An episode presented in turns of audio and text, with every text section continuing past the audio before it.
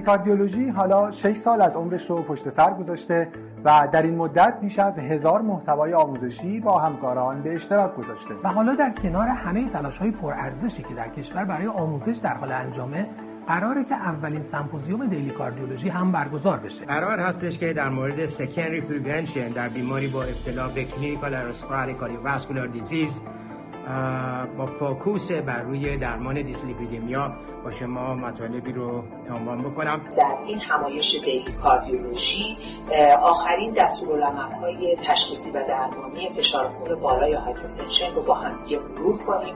ما در ابتدای پنل دیابت در قالب یک کیس شایع و در یک گفتگوی کوتاه به این میپردازیم که غربالگری و تشخیص دیابت نوع 2 به چه شکلی خواهد بود. موضوعی که ما بهش خواهیم پرداخت بیشتر به CCS و Peripheral Artery Disease یا PAD خواهد پرداخت. من در صحبتم رویکرد مقایسه‌ای خواهم داشت در رابطه با DPP4 اینهیبیتورها، GLP1 ریسپتور آگونیست‌ها و SGLT2 اینهیبیتورها با در نظر گرفتن رویکرد کاردیومتابولیک در درمان قند خون. کاری که من قرار بکنم اینه که یه سری کلو بهتون بدم که بتونید از توی شرح حال و از طریق پترن سنکو به علتش برسید. قرار هست که در این سمینار به بررسی تنگی دریچه آورت بپردازیم بر اساس آخرین گایدلاین ها. هدف ما اینه که در بیماری که با شک به اکیوت کرونری سیندروم مراجعه میکنه، اقدامات تشخیصی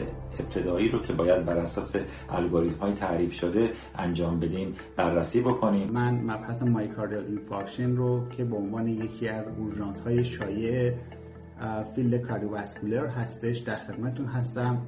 همچنین بحث مهم دیگه‌ای که خواهیم کرد در مورد داروهای آنتی آنژینال هست که یکی از پایه‌های اپتیمال مدیکال تراپی در سندروم مزمن عروق کرونر هست. در این سشن قصد داریم که در مورد مایترال استنوزیس با هم بیشتر صحبت کنیم. ما در یک گفتگو کوتاه سر یک بیمار پاراکسیسمال اف رو با هم مرور خواهیم کرد. در سمپوزیوم آنلاینی که در پیش رو داریم در قالب یک کیس در خدمتتون هستم برای بررسی‌های تشخیصی و درمانی. همچنین روش شروع کردن و ادامه دادن و آپتایتریت کردن درمان‌های دارویی بیماران هارت فیلر ریدیوس اجکشن فرکشن. قرار است در اولین سمپوزیوم دیلی کاردیولوژی یک کیس رو در خدمتتون باشم با تشخیص آمودی. موضوعی که من قراره در این سمپوزیوم راجع بهش صحبت کنم در مورد دارو درمانی بیماران مبتلا به مغزهای قلبی هست. ما امیدواریم در این بخش به قسمتی از سوال‌ها و چالش‌های مهمی که در درمان ویتی وجود داشته باشه تا حد امکان پاسخ بدیم. امیدواریم که با یک برنامه علمی درست، استاندارد و لذت بخش نهایتاً به یک مراقبت بهتر و دقیق‌تر از بیماران نزدیک‌تر بشیم. به نمایندگی از همکاران گروه علمی این سمپوزیوم شما رو به این تجربه کاملاً دیجیتال دعوت می‌کنیم.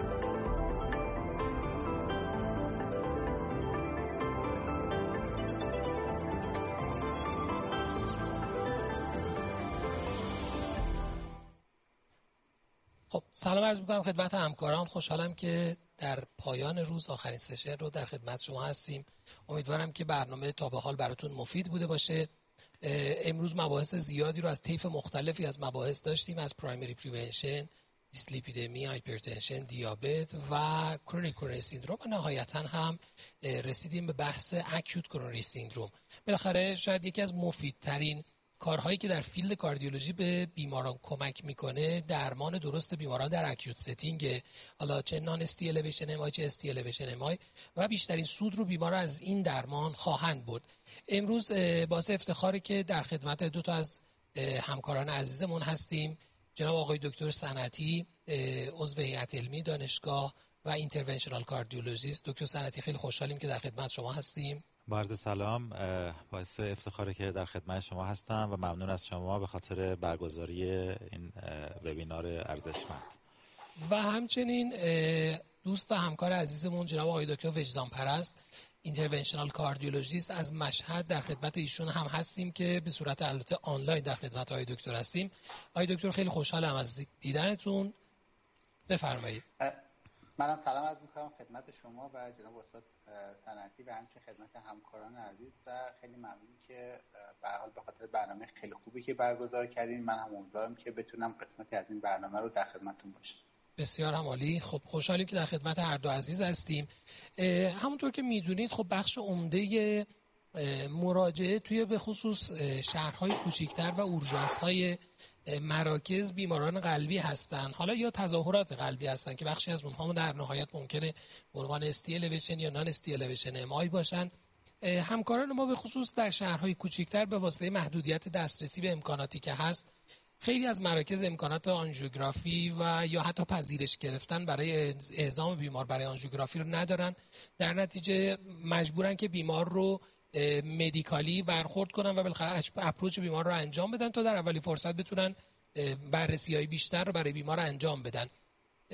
ما سعی می‌کنیم که عمدتاً تمرکزمون روی مباحث نان اینویزیو باشه و ایندیکیشن‌های حالا ارجاع بیمار یا ایندیکیشن‌های مداخلات به طور مختصر در موردش صحبت بکنیم تا حداقل جو زیادی از همکاران بتونن از این سشن استفاده بیشتری رو ببرن. ما طبق روال برنامه 2 ساعت در خدمت شما هستیم. 1.5 ساعت اول رو معرفی کیس، لکچر و پنل دیسکاشن خواهیم داشت و نیم ساعت آخر رو به صورت کوئسچن انسر خواهیم داشت که همکاران سوالات شما رو پاسخ خواهند داد که لطف فرمایید اگر لازم بود سوالات رو یادداشت کنید و اون زمان سوالات رو مطرح کنید. من برای اینکه برنامه رو شروع بکنیم اول با یه سوال، با 2 تا سوال در مورد نان استی الیویشن ام آی قبل از لکچر نان استی الیویشن ام آی بحث رو شروع میکنم. همراهان لطف کنن ووتینگ رو انجام بدن. کیس یه آقای 58 ساله است با احساس سنگینی قفسه سینه به دنبال یک فعالیت خفیف، به دنبال یک ورزش خفیف از چند ساعت قبل به اورژانس مراجعه کرده. بیمار سابقه بیماری قلبی عروقی نداشته، در پس مدیکال هیستوری نکته خاصی نداره و دارویی هم مصرف نمی‌کنه. بیمار مختصری اوورویت داره با یک بلاد پرشر نرمال و در ECG هم نرمال ساینوس ریتم را همراه با تی‌های فلت در آنتریور لید و بدساید اکویی هم که برای بیمار انجام میشه در صورتی که امکانش وجود داشته باشه EF9 بیمار نرمال بوده و مایلد MR داشته. فکر می‌کنم این کیسیه که در خیلی از مراکز شاید تعداد زیادی از مراجعین رو شامل میشه. سوال اولی که وجود داره این که خب با توجه به اینکه بیمار چست پین داشته و با مایلد اگزرسایز بوده، شما برای اینکه تشخیص نان استی الیویشن اکیوت کرونری سیندروم یا CCS رو بدید فقط بر مبنای هیستوری قضاوت میکنید یا نیاز به ECG دارید برای تصمیم گیری در مورد این موضوع؟ 1 دقیقه فرصت دارید که حالا ووتینگ رو انجام بدید تا بعد در مورد نتیجهش با همکاران هم صحبت بکنیم. من فکر می‌کنم کیس‌های مشابه این دکتر صنعتی خیلی زیاد هستن در اغلب اورژانس‌ها، حالا چه اورژانس‌های تخصصی یا غیر تخصصی. عمدتاً مریضا با تظاهراتی مشابه این مراجعه می‌کنن و حجم زیادی از کار اورژانس رو دقیقاً همین بیماران شامل میشن. بله این پرزنتیشن بسیار شایعی فرمودین هم در کلینیک در اورژانس و خیلی مهمه که اون افتراق اولیه در واقع پزشک بتونه سندروم کلینیکی که باهاش مواجه هست رو افتراق بده و بتونه مسیر درمانی که لازم هست رو بر اساس اون تشخیص اولیه پیش ببره. دقیقاً. خب هر زمان جواب نتیجه ووتینگ آماده شد ما مشتاقیم نتیجه رو ببینیم. دوستان هم سعی کنن مشارکت کنن در ووتینگ، فقط دوست داریم نظرشون رو بدونیم. اینا هیچ جا ثبت نمیشه، هیچ ضرری هم براشون نداره، عواقبی هم به دنبالش نیست.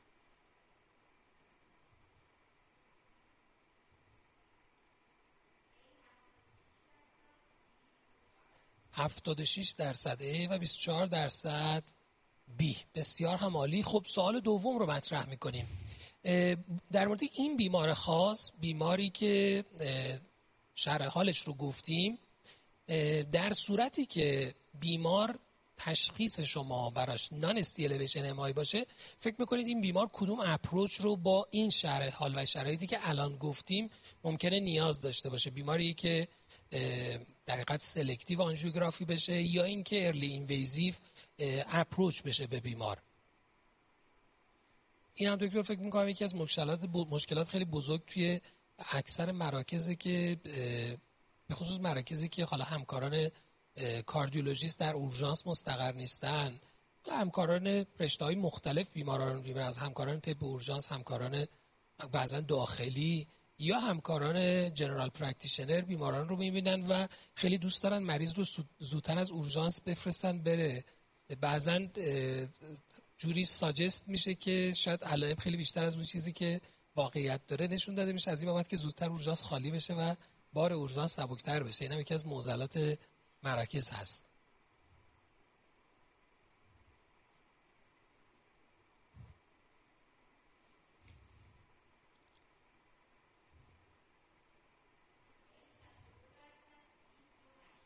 خب 62% سلکتیو آنژیوگرافی یا الکتیو آنژیوگرافی میکنن و بقیه هم ارلی اینویزیو استراتژی رو در مورد این بیمار مد نظر دارن. بسیار هم عالی، مرسی از دوستان.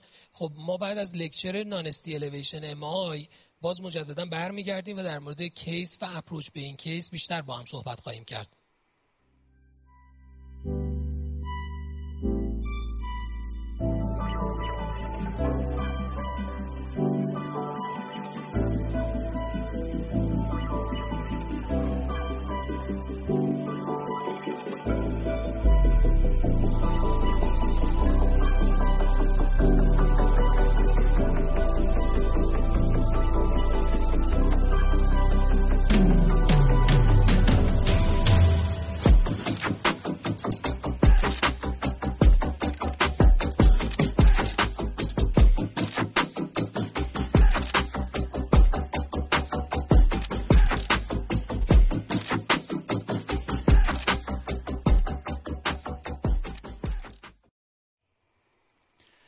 با عرض سلام مجدد خدمت همه همکاران گرامی، باعث افتخار هست که در خدمتون هستم. قرار هست در مورد نان استی الیویشن ACS بحث بکنیم.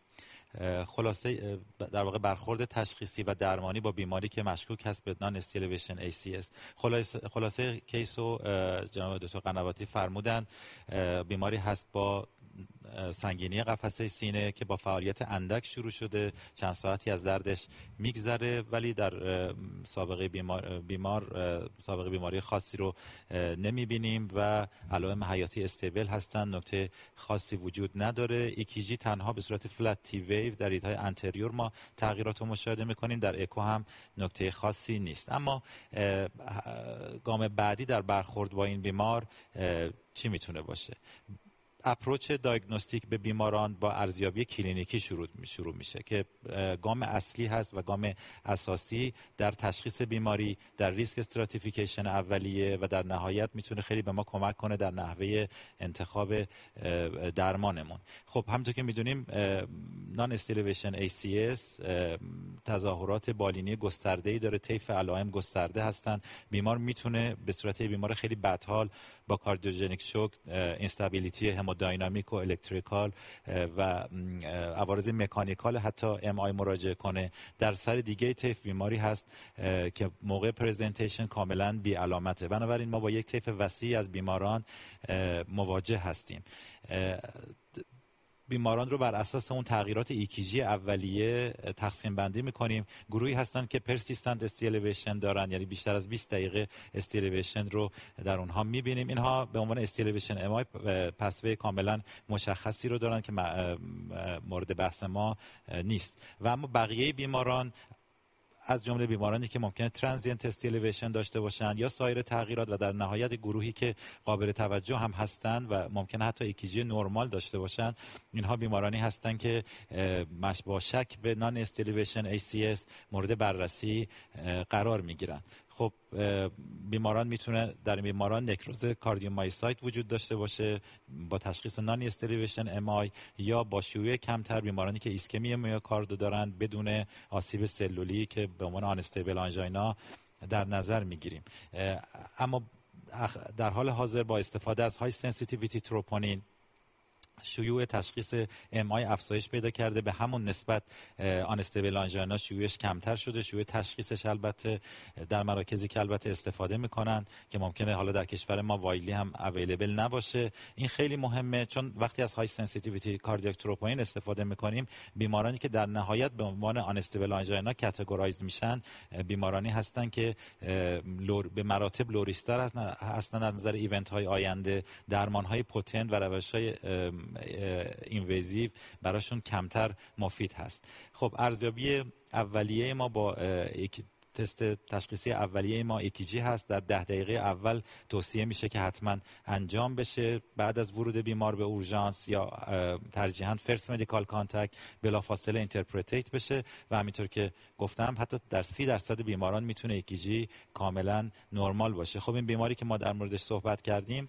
بیماری بود که با درد سجستیو ACS مراجعه کرده بود و تغییرات نواری رو داشت که وارد پسوه نان استیلیویشن ACS شد. ممکنه EKG سریار یا لیدهای اضافه در بعضی از بیماران ایندیکیشن داشته باشه. خب باز مجدد تکرار میکنم، درد سینه، حالا کوالیتی درد و لوکیشن دیوریشنش همه برای ما مهم هست. تغییرات EKG و بعد از اون باید بر اساس آنزیم ها، آنزیم نوبت اول و آنزیم نوبت بعدی که حالا بر اساس الگوریتمی که استفاده میشه ممکنه 1 ساعت، 2 ساعت و یا 3 ساعت بعد باشه. بر این اساس ما بیمار رو در نهایت تریاج میکنیم، رولات میشه و یا رولین خواهد شد.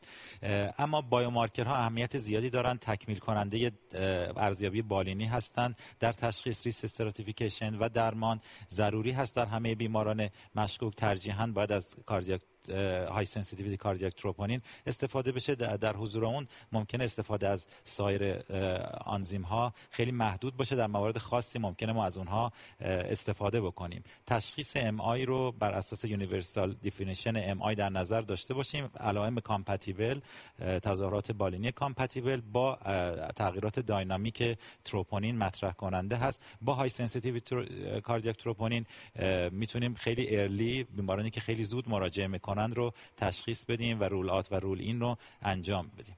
خب های سنسیتیویتی کاردیاک تروپونین در سطوح بالای تروپونین تفاوتی بین این روش و روش کانونشنال اسی نیست، اما وقتی میخوایم بین مقادیر نرمال و مایلی الیویتد افتراق بدیم، خب های سنسیتیویتی کاردیاک تروپونین دیفرنسییشن بهتری رو انجام میده. به همین دلیل هست که الان شیوع ام آی رو وقتی از این روش استفاده کنیم به مراتب بیشتر هست و شیوع آن استیبل آنژینا کمتر. نگاتیو پردیکتیو ولیو خیلی بالایی داره در مقایسه با روش کانونشنال و خیلی همینطوری گفتم زودتر هم میتونیم MI رو تشخیص بدیم. مقدار در واقع کمی آنزیم هم مهم هست. هرچه بالاتر باشه خب پوزیتیو پردیکتیو ولیو بالاتر خواهد بود، یعنی شانس این که MI وجود داشته باشه بیشتر خواهد بود. وقتی سطوح مودریتلی افزایش پیدا کرده ممکنه سایر تشخیص ها بیشتر مطرح باشن.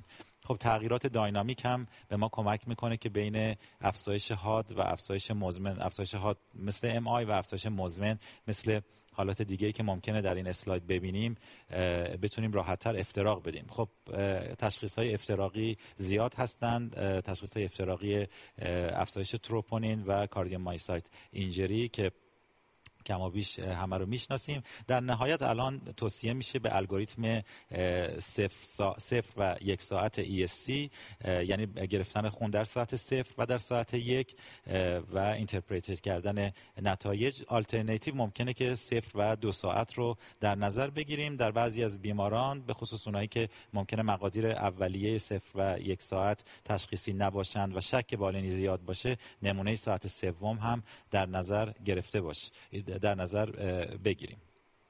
خب نگاتیو پردیکتیو ولیو خیلی بالا، حدود 99% با این الگوریتم‌ها، یعنی الگوریتم‌ها بسیار سیف هستند وقتی از های سنسیتیویتی کاردیاک تروپونین استفاده می‌کنیم و مقادیری که با خیال راحت میشه بیمار رو رولات کرد. وقتی مقادیر اولیه ساعت 0 لو باشه و افزایش هم در ساعت اول نداشته باشیم بیمار رولات میشه. اغلب این بیماران دیسچارج خواهند شد. بعضی از این بیماران تست اضافه احتیاج ندارند ولی بعد بعضی ممکنه که با شک تست‌های فانکشنال و آناتومی که تشخیص سی‌ای‌دی برای اونها انجام بشه. گروهی هم که مقادیر های هست یا افزایش قابل توجه هست رولین میشن و اغلب احتیاج به اینویزیو کورونری آنژیوگرافی خواهند داشت. وقتی مقادیر در صورت تشخیصی نباشن ممکنه نمونه ساعت سوم هم گرفته بشه. یه گروهی رو داریم که مقادیر اولیه خیلی پایین هستن، در اینها اگر دیوریشن چست پین زیاد باشه و هر صورت بیشتر از 3 ساعت میشه با همون نمونه اول هم بیمار رو رولات کرد. منتها توصیه میشه در همه بیماران بدون توجه به نمونه ساعت اول نمونه دوم هم گرفته بشه. خیلی سیف هستن، همینطور که گفتم وقتی که رولات میشه بیمار ریسک ایونت ها در اون بسیار بسیار پایین هست و میشه آوت پیشنت در واقع بررسی ها رو انجام داد. زمانی که بیمار رولین میشه به هر صورت با اینکه ممکنه تشخیص های دیگه هم مطرح باشه، اما اغلب بیمارانی که در نهایت با این الگوریتم ها رولین میشن بیمارانی هستند که ممکنه بررسی حتی اینویزیو کورونری آنژیوگرافی یا LCMR احتیاج داشته باشند و مثل تشخیص هایی مثل مایوکاردیت یا تاکوتسوبو که به هر صورت اونها هم برای ما اهمیت خواهند داشت. اما اساس درمان ما درمان آنتی ترومبوتیک هست در نان استیلیویشن ACS بر اساس فاکتورهای اینترنسیک و اکسترنسیک بیمار و بالانس بلیدینگ و ایسکمیک ریسک ما درمانمون رو، دارومون رو، کامبینیشن دارویمون رو، دوز دارو و طول دوره درمان رو انتخاب خواهیم کرد. خب در اینجا ما مکانیزم داروهای مختلفی که در بیماران نان استیلیویشن ACS استفاده میشن میبینیم. با مکانیزم های مختلف میتونیم از این داروها استفاده بکنیم. همونطور که میدونین آسپرین ایندیکیشن داره در تمام این بیماران به صورت لودینگ دوز اولیه و بعد مینتیننس دوز به صورت لانگ ترم. اما خب بر اساس مطالعاتی مثل مطالعه پلاتو و یا ترایتون تیمی مشخص شد که باید یک داروی پوتنت P2Y12 اینهیبیتور رو به آسپرین اضافه کنیم و دبت رو به این صورت برای بیمار تا 12 ماه یک سال در اغلب بیماران ادامه بدیم.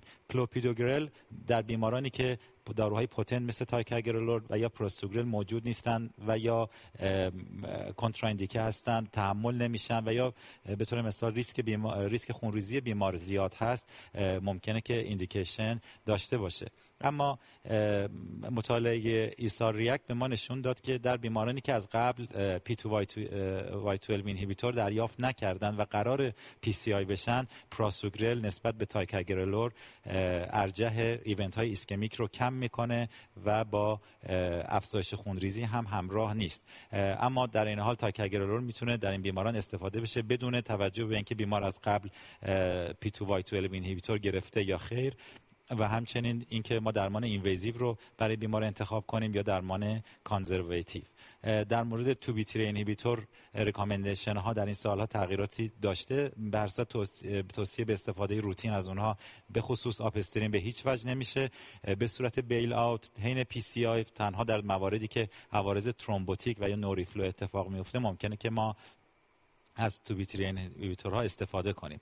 مسئله بعدی مسئله پرتریتمنت که خب تغییر مهم پرکتیس فعلی همین هست پرتریتمنت و به هر صورت علیرغم اینکه رشنالی برای اون وجود داره، یعنی میدونیم از دستیابی به اثر آنتی پلاکتی کافی وقتی میخوایم پی سی آی رو انجام بدیم، ولی به هر صورت مطالعات لارج اسکیل نشون ندادند که این برخورد با هر سه داروی این یوز کمک کننده است و حتی میتونه ایونت های با افزایش ریسک خونریزی هم همراه باشه.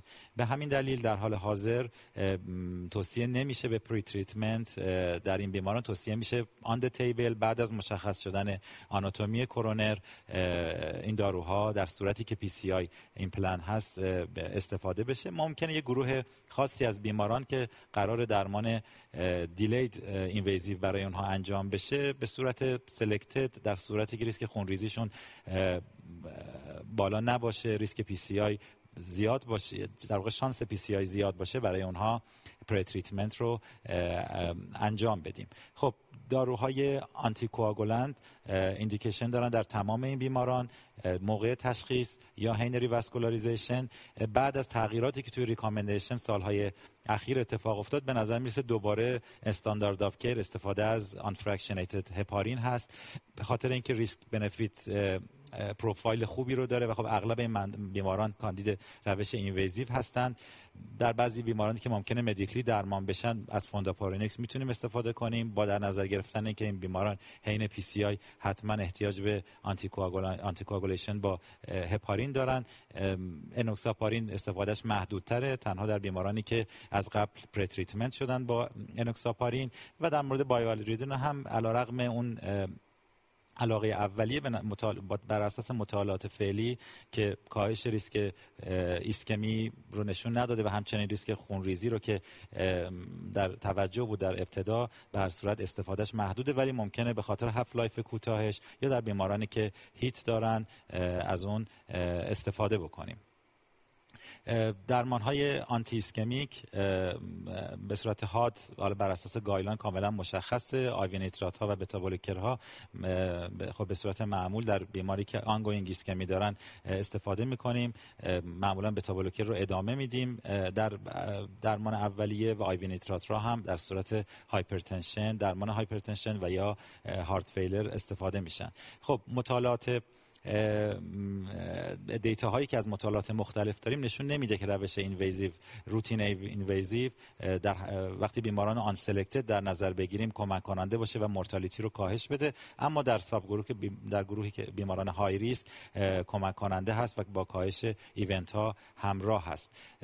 مسیر به این ترتیب هست که در صورتی که بیمار وری های ریسک باشه با توجه به کرایتریاهای ذکر شده باید مثل بیمار استیلویشن امای باش برخورد بشه. ایمیدیت اینویزیو استراتژی کمتر از 2 ساعت برای بیمار کروناری آنژیوگرافی به منظور ریواسکولاریزیشن انجام بشه. بیمار های ریسک رو در با روش ال اینویزیو ما باش برخورد میکنیم زیر 24 ساعت و بقیه بیماران در نظر گرفته میشن برای روش سلکتیو اینویزیو بر اساس ریکارنس علائم یا نتایج تست ها. خدمتتون عرض کردم هدف از اینویزیو کروناری آنژیوگرافی در این بیماران ریواسکولاریزیشن هست با همون گایدلاین های CCS در صورتی که بیمار مناسب PCI باشه. هدف immediate culprit PCI هست و البته complete revascularization که ممکنه الزاماً در ایندکس PCI و در همون جلسه نباشه و بیمارانی هم که مناسب CABG هستن باید تحت CABG قرار بگیرن. در نهایت در موقع دیسچارج باید بر اساس گایدلاین ها لیپید کنترل با استاتین و سایر داروهایی که اپروفت هستند مثل ازتیمایب در بیمارانی که کنترل نمیشن بعد از 4 تا 6 هفته یا PCSK9 اینهیبیتور ها انجام بشه. کنترل بلاد پرشر و دیابت باز هم با داروهایی که اپروف هستند و نشون دادن نتایج بهبود آوتکام کاردیوواسکولار رو و در نهایت قطع سیگار و لایف استایل مودیفیکیشن. اما باید در اغلب بیماران ما دوال آنتی پلیتلت تراپی رو به مدت 1 سال ادامه بدیم. گروهی از بیماران ممکنه کاندید شورت اند دپت باشن، ممکنه 3 ماه یا 6 ماه و حتی در بعضی از بیمارانی که وری های ریسک هستن برای خونریزی حتی به مدت 1 ماه ممکنه که دپت براشون بیشتر ادامه پیدا نکنه و در واقع استراتژی شورتن دپت هست. گروهی از بیماران ممکنه کاندید در واقع درمان بیش از 1 سال باشن، یعنی استفاده از extended depth و یا DAT dual anti thrombotic therapy. بیمارانی که های ریسک هستن از نظر ایونت های ایسکمیک و لو ریسک از نظر ایونت های خونریزی میتونن کاندید این برخورد درمانی باشن. آپشن های مختلفی داریم بر اساس مطالعات مختلف که میتونیم در extended depth therapy و یا در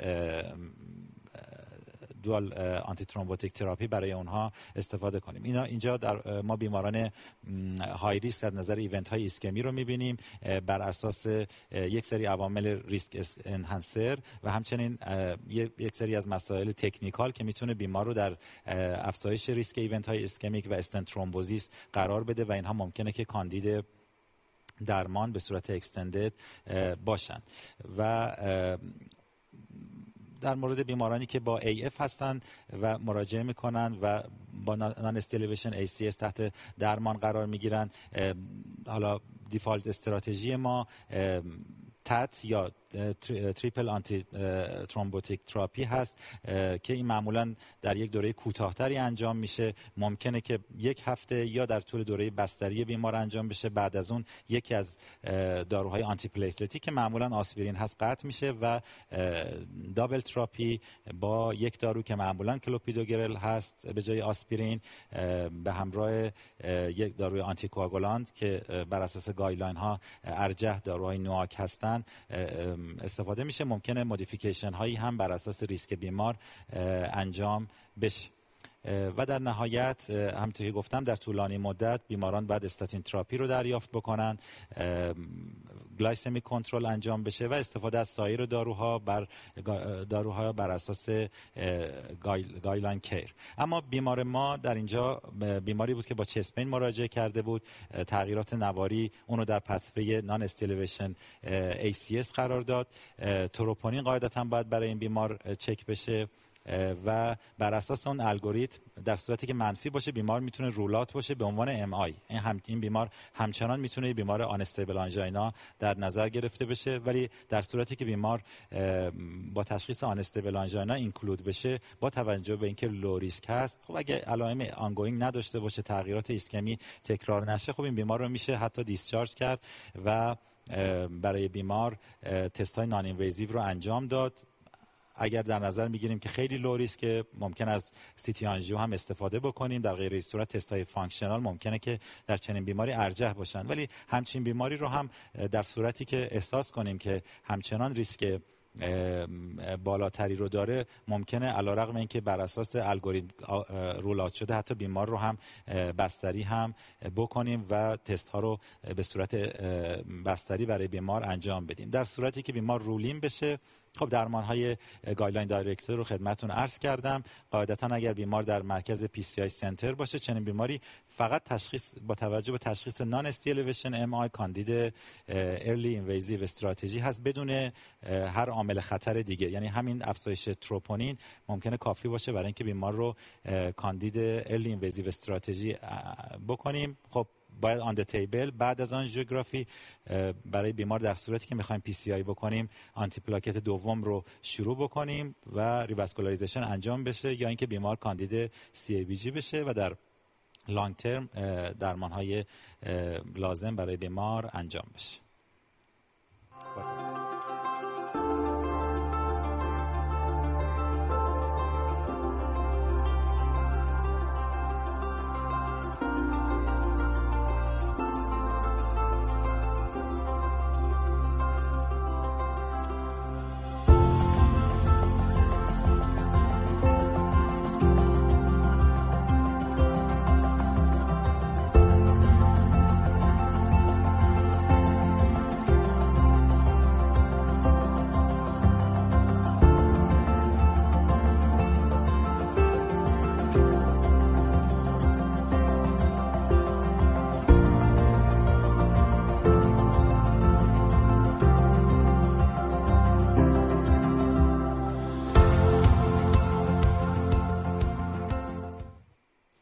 ممنونم از آقای دکتر صنعتی بابت ارائه بسیار خوب و جامعی که داشتن. خب شاید بحث‌های اصلی که گایدلاین جدید داشتن رو آقای دکتر زحمت کشیدن و به طور خیلی خلاصه با هم مرور کردیم. من اولین سوالم از آقای دکتر صنعتی اینه که در برخورد با چنین کیسی توی اورژانس اولین سوال اینه که این بیمار آیا واقعا نان استی الیویشن ACS هست یا کرونیک سیندروم؟ چجوری این دو تا رو از هم افتراق بدیم؟ یعنی چه در حقیقت خطی برای مشخص کردن این بیماران شما ترسیم میکنید؟ قطعاً ارزیابی بالینی مهمترین عامل هست برای افتراق این دوتا. ممکنه خط مشخصی بین این دوتا وجود نداشته باشه واقعاً، ولی ما تعریف‌هایی داریم در مورد بیماری که اکیوت کرونیک سیندروم هست. ممکنه بیماری که با نیو آنست آنژینا، لو ترشولد آنژینا، اگریویتینگ آنژینا، اینا تمام مواردی هست که خب بیمار رو در کاتگوری نان استیلویشن ACS قرار میده. البته همونطوری گفتم طیف بسیار گسترده‌ای هستن. ممکنه بیماری که نیو آنست آنژیناس با فانکشن کلاس پایین مثلا 1-2 برخورد کاملا با اون مثل یک بیمار CCS باشه. در سمت دیگه مثلا بیماری رو داریم با پست آنژینا که به عنوان ACS در نظر گرفته میشه و خیلی های ریسکه و باید اگریسیوتر باش در رفتار بکنیم. بنابراین ارزیابی بالینی مهمه با در نظر گرفتن اینکه حتی در CCS ممکنه در اپیزودهای ایسکمی هم ما تغییراتی در حد همین بیماری که خودمون داریم داشته باشیم، مثلا تغییرات تی و حتی استی ممکنه که در اپیزودهای ایسکمی در بیمار CCS هم اتفاق بیفته. دقیقاً. خب نکته خیلی مهم همینه، یعنی واقعاً شرح حال گرفتن درست خیلی کمک میکنه که به سرعت بتونیم اینا رو از هم افتراق بدیم و بالاخره برای تعیین ریسک بیماران و ریسک استراتیفیکیشن بیماران همیشه ازش استفاده کرد. یعنی بیماری که نیوانست آنژینا داره حتی در حد فانکشنال کلاس 1 هم اگر باشه، نیوانست باشه، باز باید نگران اکوت کرونری سیندروم باشیم و بیماری که به طور مزمن در حد فانکشنال کلاس 1 علامت داره، شاید مثلا بیش از 2 ماه علامت رو داشته، اون رو میشه به عنوان بیمار CCS در نظر گرفت و خب درمان‌هاشون کاملا با هم متفاوت خواهد بود.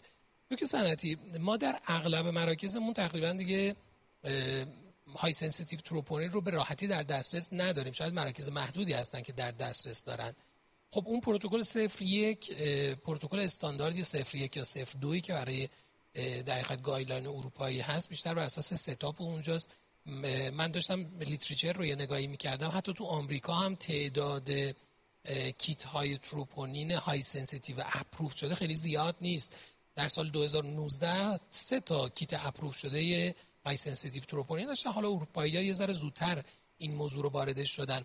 در مراکزی که در دسترس نیست برای اونها چه پیشنهادی دارید؟ یعنی در مراکزی که این امکان رو ندارن یا حالا مراکزی که خودتون کار میکنید، از چه پروتکلی شما تبعیت میکنید؟ آیا تروپونین کانونشنال استفاده میکنید، CKMB استفاده میکنید یا اینکه روش دیگه؟ بله، برصد به خاطر قاعدتا از کانونشنال تروپونین استفاده میشه، سنسیتیو تروپونین، و به خاطر سنسیتیویتی پایینتر به هر صورت شاید مجبور باشیم که از مارکرهای دیگه هم استفاده بکنیم. یعنی خب به صورت روتین تو خیلی از مراکز ممکنه CKMB هم چک بشه که در کنار کانونشنال اسی بتونه به ما کمک کنه برای تشخیص. دکتر وجدان پرست، میخوام تجربه شما رو تو مراکزی که کار میکنید بدونم. شما از های سنسیتیو تروپونین استفاده میکنید یا نه از روش دیگه‌ای برای تشخیص استفاده میکنید و با چه پروتکلی؟ اصلا موضوع شد دکتر نگاه کنین، من که توی مرکزی که اصلا های سنسیتیو تروپونین هست، خب بله، ولی این بحث خیلی بزرگیه که حالا تو مقالات هم اومده و خب ما برای تشخیص ACS ریسک استیمیتورهای دیگه هم داریم، یعنی کلکولیتورهای دیگه هم داریم به عبارتی. دقیقاً. که من یه بار چون خیلی روی این قضیه بحث مطالعه می‌کردم، می‌خوندم، به این نتیجه رسیدم که شاید هارت ریسک اسکور یکی از بهترین روش‌ها باشه با توجه به شرایطی که ما الان داریم. حتی مطالعه‌ای که توی یوروپین هارت جورنال ساب ایشویی که اکیوت کیر مدیسن رو میاد صحبت می‌کنه، یه مطالعه‌ای بود که اومده بود الگوریتم 01 رو در مقایسه با هارت ریسک اسکور با هم مقایسه کرده بود و گفته بود که کسانی که با هارت ریسک اسکور کمتر از 4 از اورژانس مراجعه کردن، ایونت کرونری کمتری داشتن نسبت به الگوریتم 01، که اینجا خیلی نکته مهمی میاد میگه که یعنی ما ریلای تنها به آزمایش تروپونین شاید خیلی کار درستی نباشه و بهتره مثل هارت ریسک اسکور، هیستوری، ECG، ایج، ریس فاکتورها و تروپونین و همه اینها رو با هم دیگه در نظر بگیریم. بله اون اسکورای ببخشید من هم از این استفاده کردم. کاملا درسته، یعنی به خصوص همکارای طب اورژانس خیلی علاقه زیادی به این ریسک اسکورا دارن و شاید مقالات طب اورژانس رو اگه آدم بررسی بکنه اونا خیلی بیشتر از ژورنال‌های کاردیولوژی اسکورای مشابه این دارن. ولی سوال مشخص من اینه که شما پروتکل تروپونینتون اونجا به چه شکله و آیا غیر از تروپونین از چیز دیگه‌ای هم CKMB هم استفاده می‌کنید یا اینکه نه ما از CKMB استفاده فقط تروپونین اگر از ما بیومارکر استفاده بشه. بسیار هم عالی. خب نکته‌ای که وجود داره بحث پری تریتمنت بود. آقای دکتر صنعتی فرمودن مطالعه ایزار ریاکت و قبل از اون مطالعه آکوست به خصوص نشون داد که به ویژه در مورد داروی پراسوگرل پری تریتمنتش ریسک عوارض بالاتری داره، ولی خب این در شرایطی که بیمار پلن اینویزیو آنژیوگرافی رو داشته باشه. الان سوال مشخص من آقای دکتر سنتی اینه که شما اگر باهاتون تماس بگیرن بگن بیماری با اکیوت چست پین اومده، جزء درمان اکیوت ستینگ بیمار لودینگ آسپرین رو و لودینگ کدوم P2Y12 اینهیبیتور رو به طور معمول برای بیمارانتون استفاده میکنید؟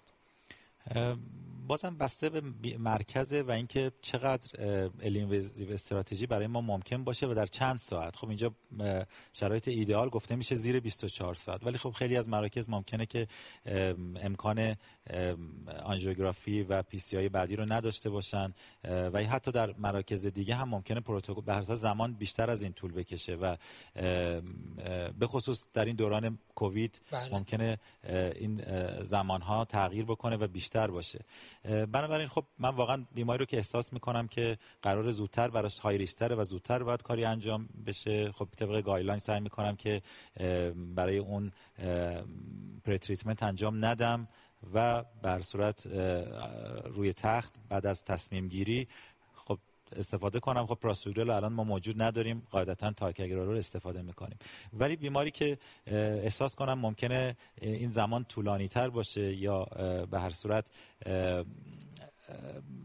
فاصله زمانی بیشتر هست، به هر صورت برای دارو شروع میکنیم. اون دیگه بسته به شرایط بیمار هست. واقعا بیماری که های ریسک‌تر هست و فکر میکنیم ایونت ایسکمیک، ایونت های خونریزی در اون کمتر هست، ممکنه که تاکاگرل رو شروع بکنیم، ولی اغلب مراکز شاید با همون کلوپیدوگرل به صورت معمول پری تریتمنت انجام میشه. یعنی در بیمار های ریسکی که پلن ارلی اینویزیو یا امرجنت داشته باشید، درمان به جز آسپرین، آنتی پلاکت شروع نمی‌کنید تا زمانی که حالا آن د تیبل تصمیم بگیرید. حتی تایکاگرلور رو هم شروع نمی‌کنید. دکتر فیضان پر، از شما پلن روتین خودتون، پرکتیستون الان چجوریه؟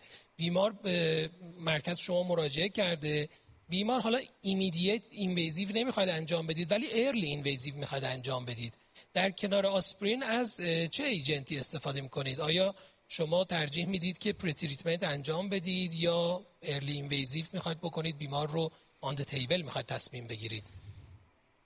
حالا کاری که من الان در حال حاضر تا قبل از این که تاکاگرل خب وارد بازار دارویی ایران یکم شایع‌تر و بیشتر بیاد بکشه، که خب ما همه کلوپیدوگرل رو لود میکردیم واقعیتش. اگر مثلا مریض رو نمیخواستیم، چه میخواستیم و چه نمیخواستیم، خب این کلوپیدوگرل رو برای بیماران شروع می‌کردیم. ولی الان که تاکاگرل اومده، اگه قرار باشه که من مثلا فرداش مثلا برای مریض رو ببرم برای کت، بازم ترجیح میدم تاکاگرل رو برای بیمار شروع بکنم. و اینکه ممکن روی ایوالویشنی که بیام فردا برای بیمار انجام بدم، مثلا بگم اون اصلا این بیمار کاندید درمامدیکاله، من نمی‌خوام زمانو از دست بدم. و تاکاگرل هم خب بالاخره توی بیماری که کاندید درمامدیکال میشه جز اون جایی که به حال انتخابیه. نه، من تاکاگرل رو لود می‌کنم برای بیمارم. یعنی در هر حال برای بیمار آسپرین و تایکا رو شروع میکنید و مگه بخوام اورژانس مریض رو ببرم، مگه بخوام ایمرجنت بخواد انجام بدید کنم که اونجا خب آره منم آن تیبل تصمیم میگیرم. بسیار هم عالی. و خب نکته دیگه که حالا وجود داره اینه که فرض کنید بیمار از قبل حالا به دلایلی داشته کلوپیدوگرل استفاده میکرده. باز سوال من این که دکتر سنتی، در ستینگی که بیمار از قبل استفاده می‌کرده، حالا شما پلنتون این که آن د تیبل این کار رو انجام بدید، باز بیمار رو لودینگ انجام میدید تایکا، یا اینکه نه ترجیح میدید دیگه همون کلوپیدوگرل رو که از قبل استفاده می‌کرده ادامه بدید؟ قاعدتاً اگر بیمار های بلیدینگ ریسک نباشه، من لودینگ تایکا رو روی اون انجام می‌کنم. بسیار هم عالی. و دیوریشنتون، دیوریشن درمان رو چقدر لحاظ می‌کنید برای بیمارانی که در حقیقت نان استی الیویشن ای سی اس هستن و حالا درمان مدیکال میشن، نه اون گروهی که درمان اینترونشنال میشن؟ اگر به هر دلیلی بیمار رو تصمیم بگیرید درمان مدیکال کنید، حالا یا به خاطر آناتومی نامناسب یا به هر دلیل دیگه، دیوریشن درمان رو و ایجنتی که استفاده میکنید به طور روتین چه ایجنتی خواهد بود در بیماران نان استی ای سی اس؟ خب تا به امروز که خب دوره درمان که همون 12 ماه تفاوتی نمیکنه، یعنی حتی به صورت مدیکال هم اگه درمان بکنیم دوره 12 ماه در اغلب بیماران استفاده میکنیم. خب تا به امروز کلوپیدوگرل رو معمولا برای این بیماران استفاده می‌کردیم. خب خیلی از این بیماران هم ممکنه بیمارانی باشن که به دلیل مشکلات همراه مدیکال شدن، ممکنه کاندید درمان پوتنتر نباشن، ولی خب قاعدتا اگه بیمار کاندید مناسبی باشه قاعدتا باید تاکاگرلور ارجح هست برای یک سال. بسیار. و حالا اینجا بالانس باز ایسکمی و بلیدینگ مطرح میشه که چه زمانی درمان رو طولانی تر استفاده کنید و چه زمانی کوتاه‌تر. چه فاکتورهایی رو تصمیم شما تأثیر میذاره که این درمان رو مثلا به جای 1 سال 18 ماه بگیرید، باز مجددا بیمار رو ریوالوییت کنید، یا اینکه به جای 12 ماه 6 ماه بگیرید و باز بعد از 6 ماه بیمار رو ریوالوییت کنید؟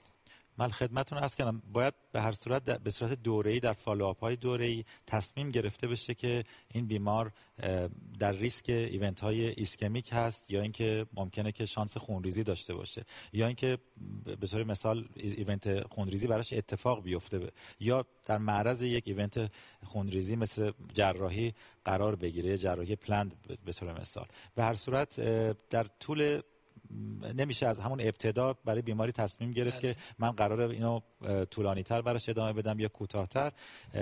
در این فالوآپ‌های دوره‌ای بر اساس ریسک فاکتورها تصمیم گیری میشه برای طولانی تر ادامه دادن و یا کوتاه کردن دوره دبت. حالا یه سوال خودمونی تر این که شما به طور روتین از پرسایز دبت اسکور یا خود دبت اسکور به طور روتین استفاده می‌کنید در بیماران؟ یعنی این جزء روتینتون هست که برای هر بیماری این رو استفاده بکنید یا نه؟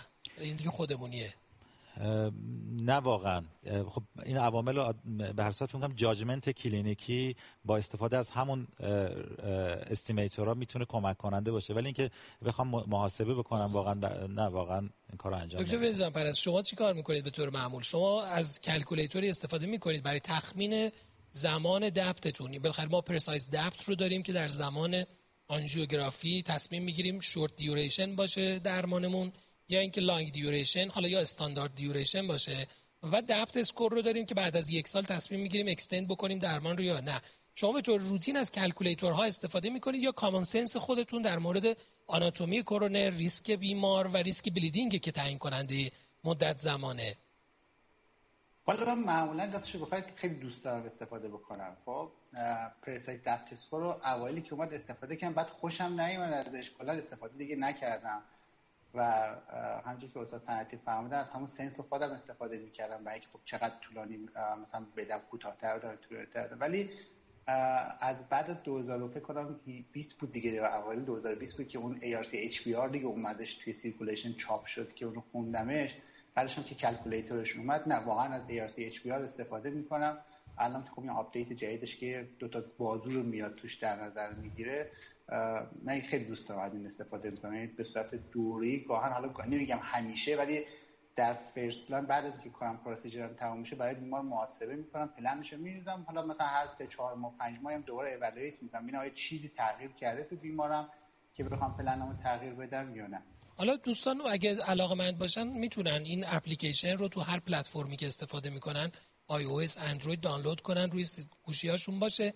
علاوه بر اینکه ریسک بلیدینگ رو مشخص میکنه، ترید آف ایسکمی بلیدینگ رو هم مشخص میکنه و این خیلی بهتون کمک میکنه، چون واقعیتش اینه که جنس بلیدینگ و جنس ایسکمیک ایونت دو تا جنس مختلفه.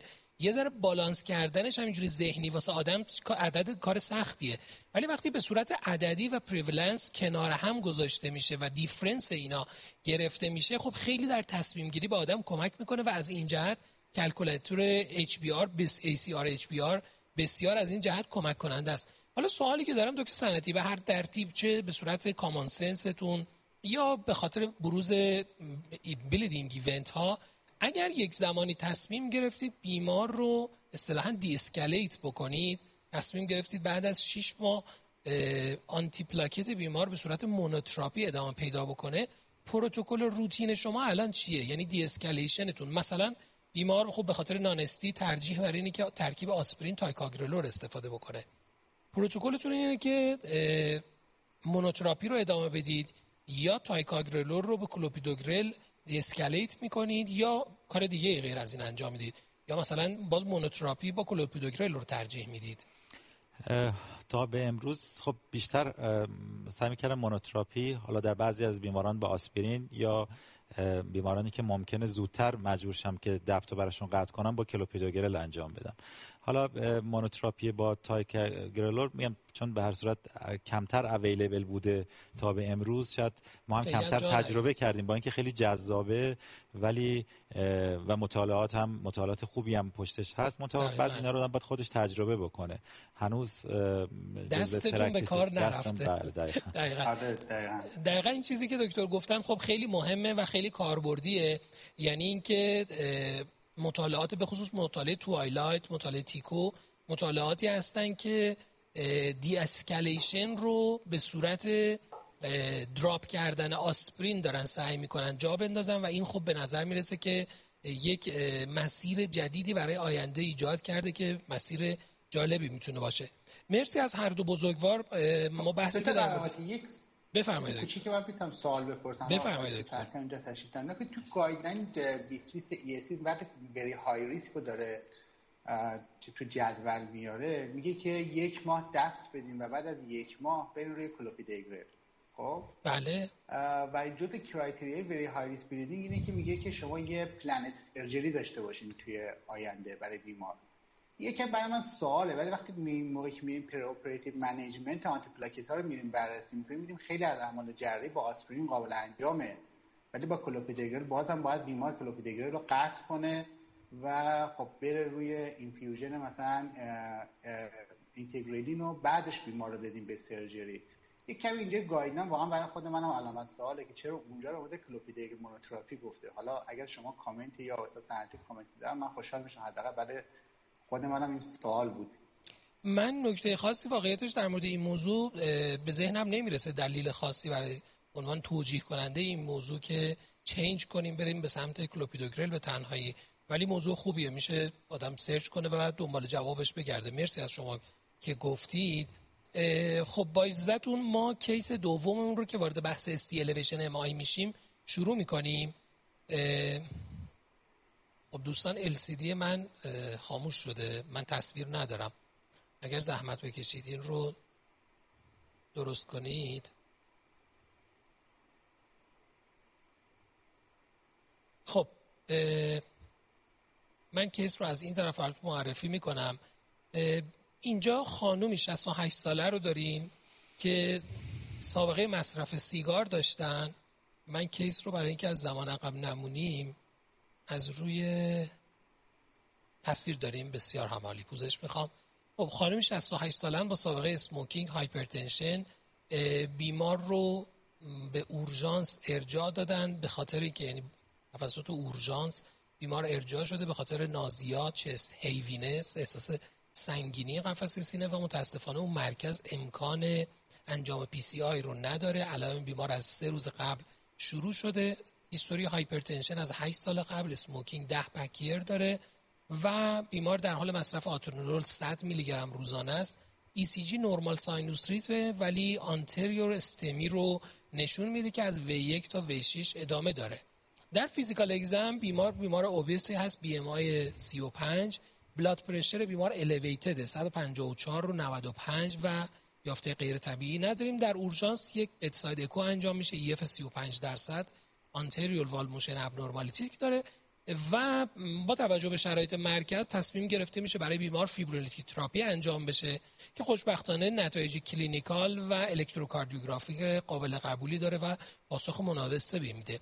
آزمایشاتی که از بیمار هم در دسترس هست جوابش هموگلوبین 15، TG 240، توتال کلسترول 190، LDL 95، HDL 60، A1C 6.1، FBS 87، GFR 88 و یک تروپونین 65 دارن که significantly elevated. سوالی که اینجا وجود داره اینه که در چنین بیمارانی، این بیمار به تنهایی نه، در کل این بیمارانی که مشابه این با استی الیویشن ام آی مراجعه میکنن و با این مشخصات، آیا شما تجویز IV نیترات رو توصیه میکنید؟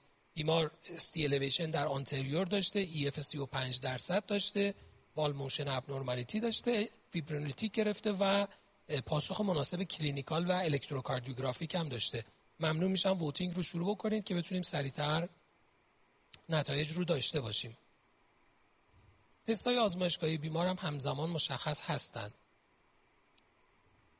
من فکر می‌کنم آیوی نیترات یکی از قدیمی‌ترین درمان‌هایی که ما در کلاً منیجمنت اکوت کرونری سیندروم داشتیم. ولی نکته‌ای که وجود داره اینجا، خب بیمار الان درمان گرفته، از نظر کلینیکالی علائمی هم نداره.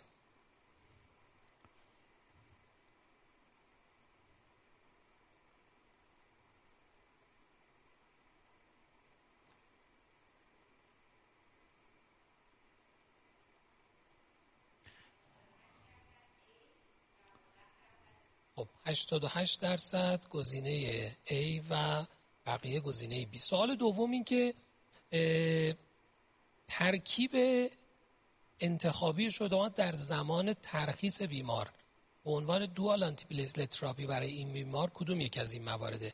شما ترجیح میدید آسپرین 80 با کلوپیدوگرل 75 رو استفاده کنید، یا در زمان ترخیص ترجیح شما برای اینه که آسپرین 80 رو به همراه تایکاگرلور 90 بی آی دی برای بیمار استفاده بکنید؟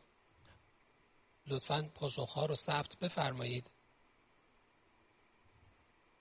اینجا بحث لودینگ در اورژانس و اپروچ در اورژانس مطرح نیست. ما در زمان ترخیص بیمار سوال داریم که ترجیح شما برای اینه که چه رژیم درمانی رو به عنوان دوال آنتی‌پلیتلت تراپی بیمار دریافت کنه.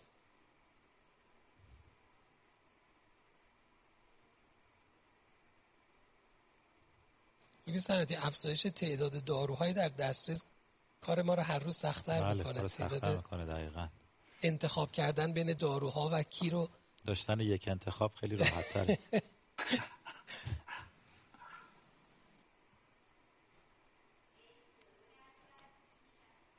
سی و 32% A و 68% هم گزینه B. بسیار هم عالی. خب دکتر وجدان پرست، ما فکر کنم باید لکچر شما رو بشنویم تا بعد بتونیم تصمیم بگیریم در مورد اینکه در بیمارستان الویشن ما چی کار باید کرد.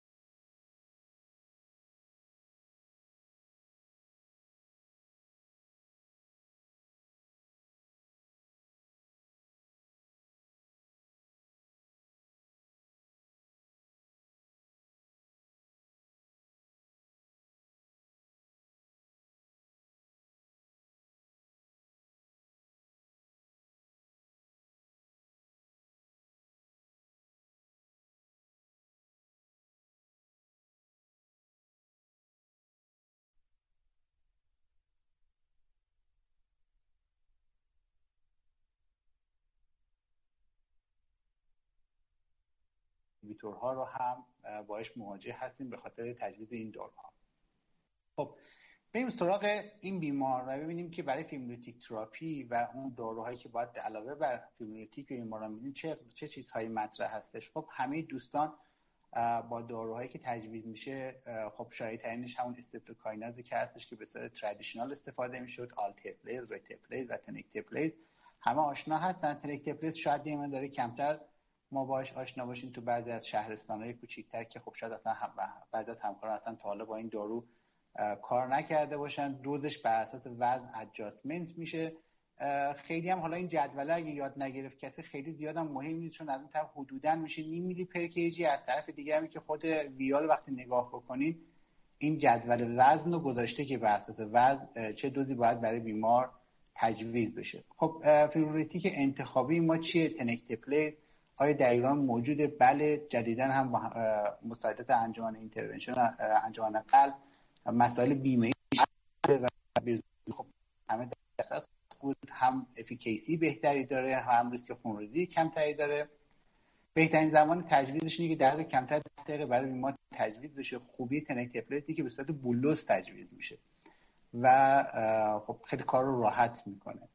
بیشترین بنفیت رو کسانی میبرن که تا از شروع علامشون گذشته باشه، اما تا 12 ساعت هم فیبرینولیتیک تراپی توصیه میشه. بین 12 ساعت تا 48 ساعت گایدلاین گفته که بیمار رو برای پرایمری ارجاع بدیم که خب حالا اینم تو پنل میشه روش بحث کرد که حالا بچه‌ای که تو مراکزی هستن که یه مقدار ارجاع براشون سخته و بیمار الان سیمتوم داره، آیا بازم بیمار رو ارجاع بدیم یا این ریسکو بکنیم و ریسک خونریزی رو مثلا به خاطر اینکه به هر حال ریسک خونریزی هم دارن واسه برای بیماران فیبرینولیتیک تجویز بکنیم که حالا شاید بد نباشه اینو روش بحث بکنیم.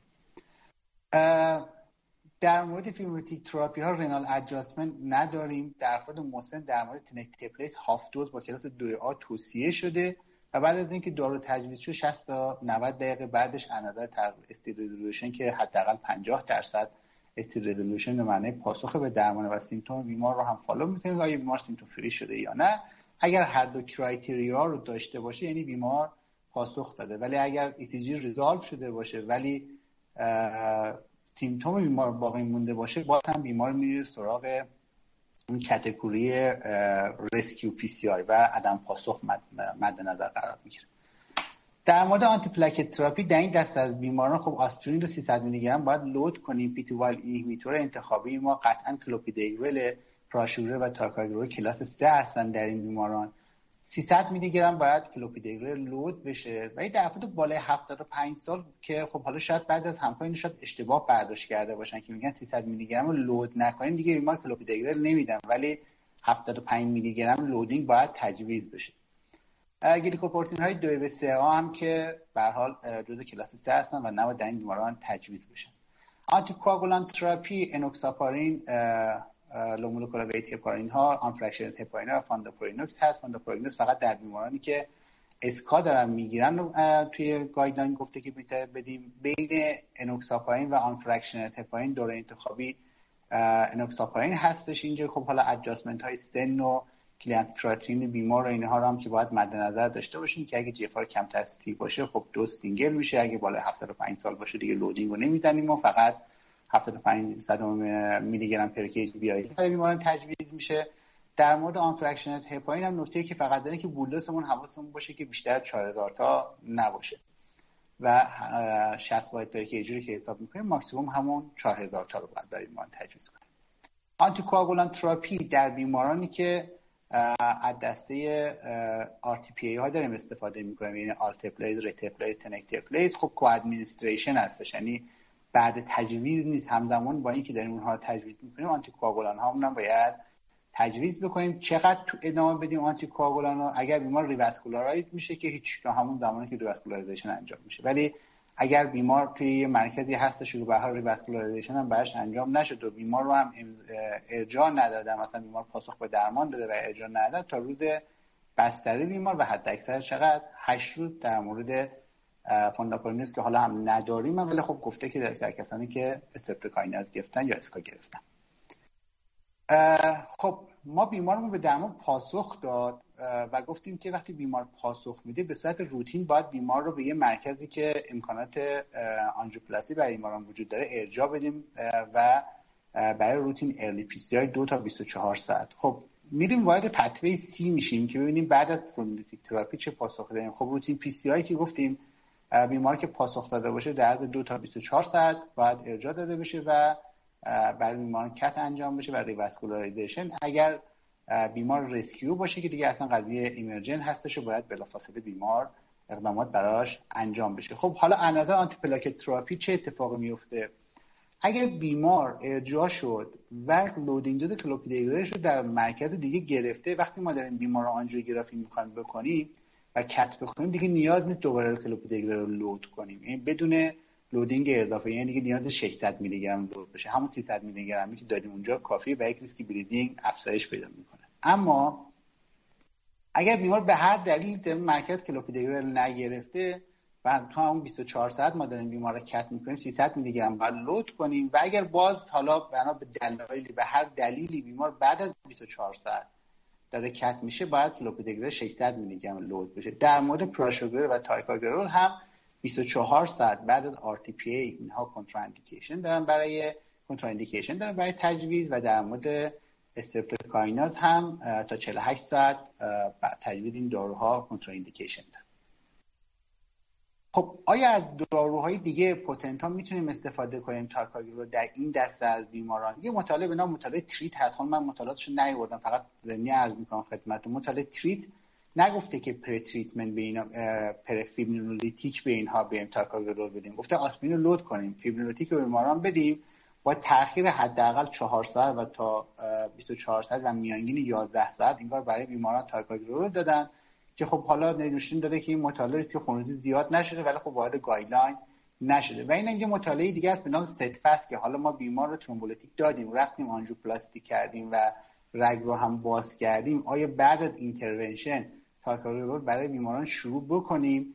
این مطالعه تو فاز 3 و نتایج متاسفانه هنوز بیرون نیومده که خب حالا ان شاء الله شاید تا به زودی نتایج این رو هم ببینیم و ببینیم آیا میتونیم بیماران رو سوئیچ کنیم یا نه، که سوالی بودش که خب حالا احتمالاً توی چه میشه راجبش بحث کرد این پنل. خب حالا این هاسپیتال منیجمنت بیماران به چه صورته؟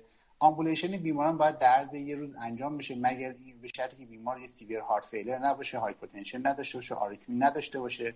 بیماران 2 تا 3 روز، به خصوص بیمارانی که پی سی آی شدن، حتی بیشتر بیمارانی که پی سی آی شدن یا بیمارانی که ریواسکولارایز نشدن یکم این 2 تا 3 روز زود باشه. 2 تا 3 روز بعد از ریواسکولاریزیشن بیماران قابل ترخیصن به شرطی که سنشون کمتر از 70 باشه، EFشون بالای 45% باشه، ساکسسفول پی سی آی باشن، سینگل وسل یا تو وسلی باشه که خب به هر حال ریواسکولاریزیشن براش انجام شه و بیمار آریتمی خطرناکی هم نداشته باشه. 24 ساعت حداقل کاردیاک مانیتورینگ مداوم بیماران احتیاج دارن. حتما باید بیماران در ستینگ بیمارستان ریسک اسسمنت بشن، متابولیک اسسمنت بشن، ال وی فانکشن اونها بررسی بشه. تو این بیمار ما خب ما هموگلوبین ایوانسی بیمار 6.1 داریم که خب بیمار پردیابتیکه، LDL 95 داره که با تارگت 55 فاصله داره، TG 200 داره که خب الان بیشتر سمت اینه که خب TG اینها رو هم با استفاده از اومگا 3 درمان کنیم. GFR 88 داره که با این GFR نیاز به ادجاستمنت دو داروی خاص نیست. EF 35% داره که به هر حال ریوالویشن بعد از دیسچارج برای بیمار توصیه میشه.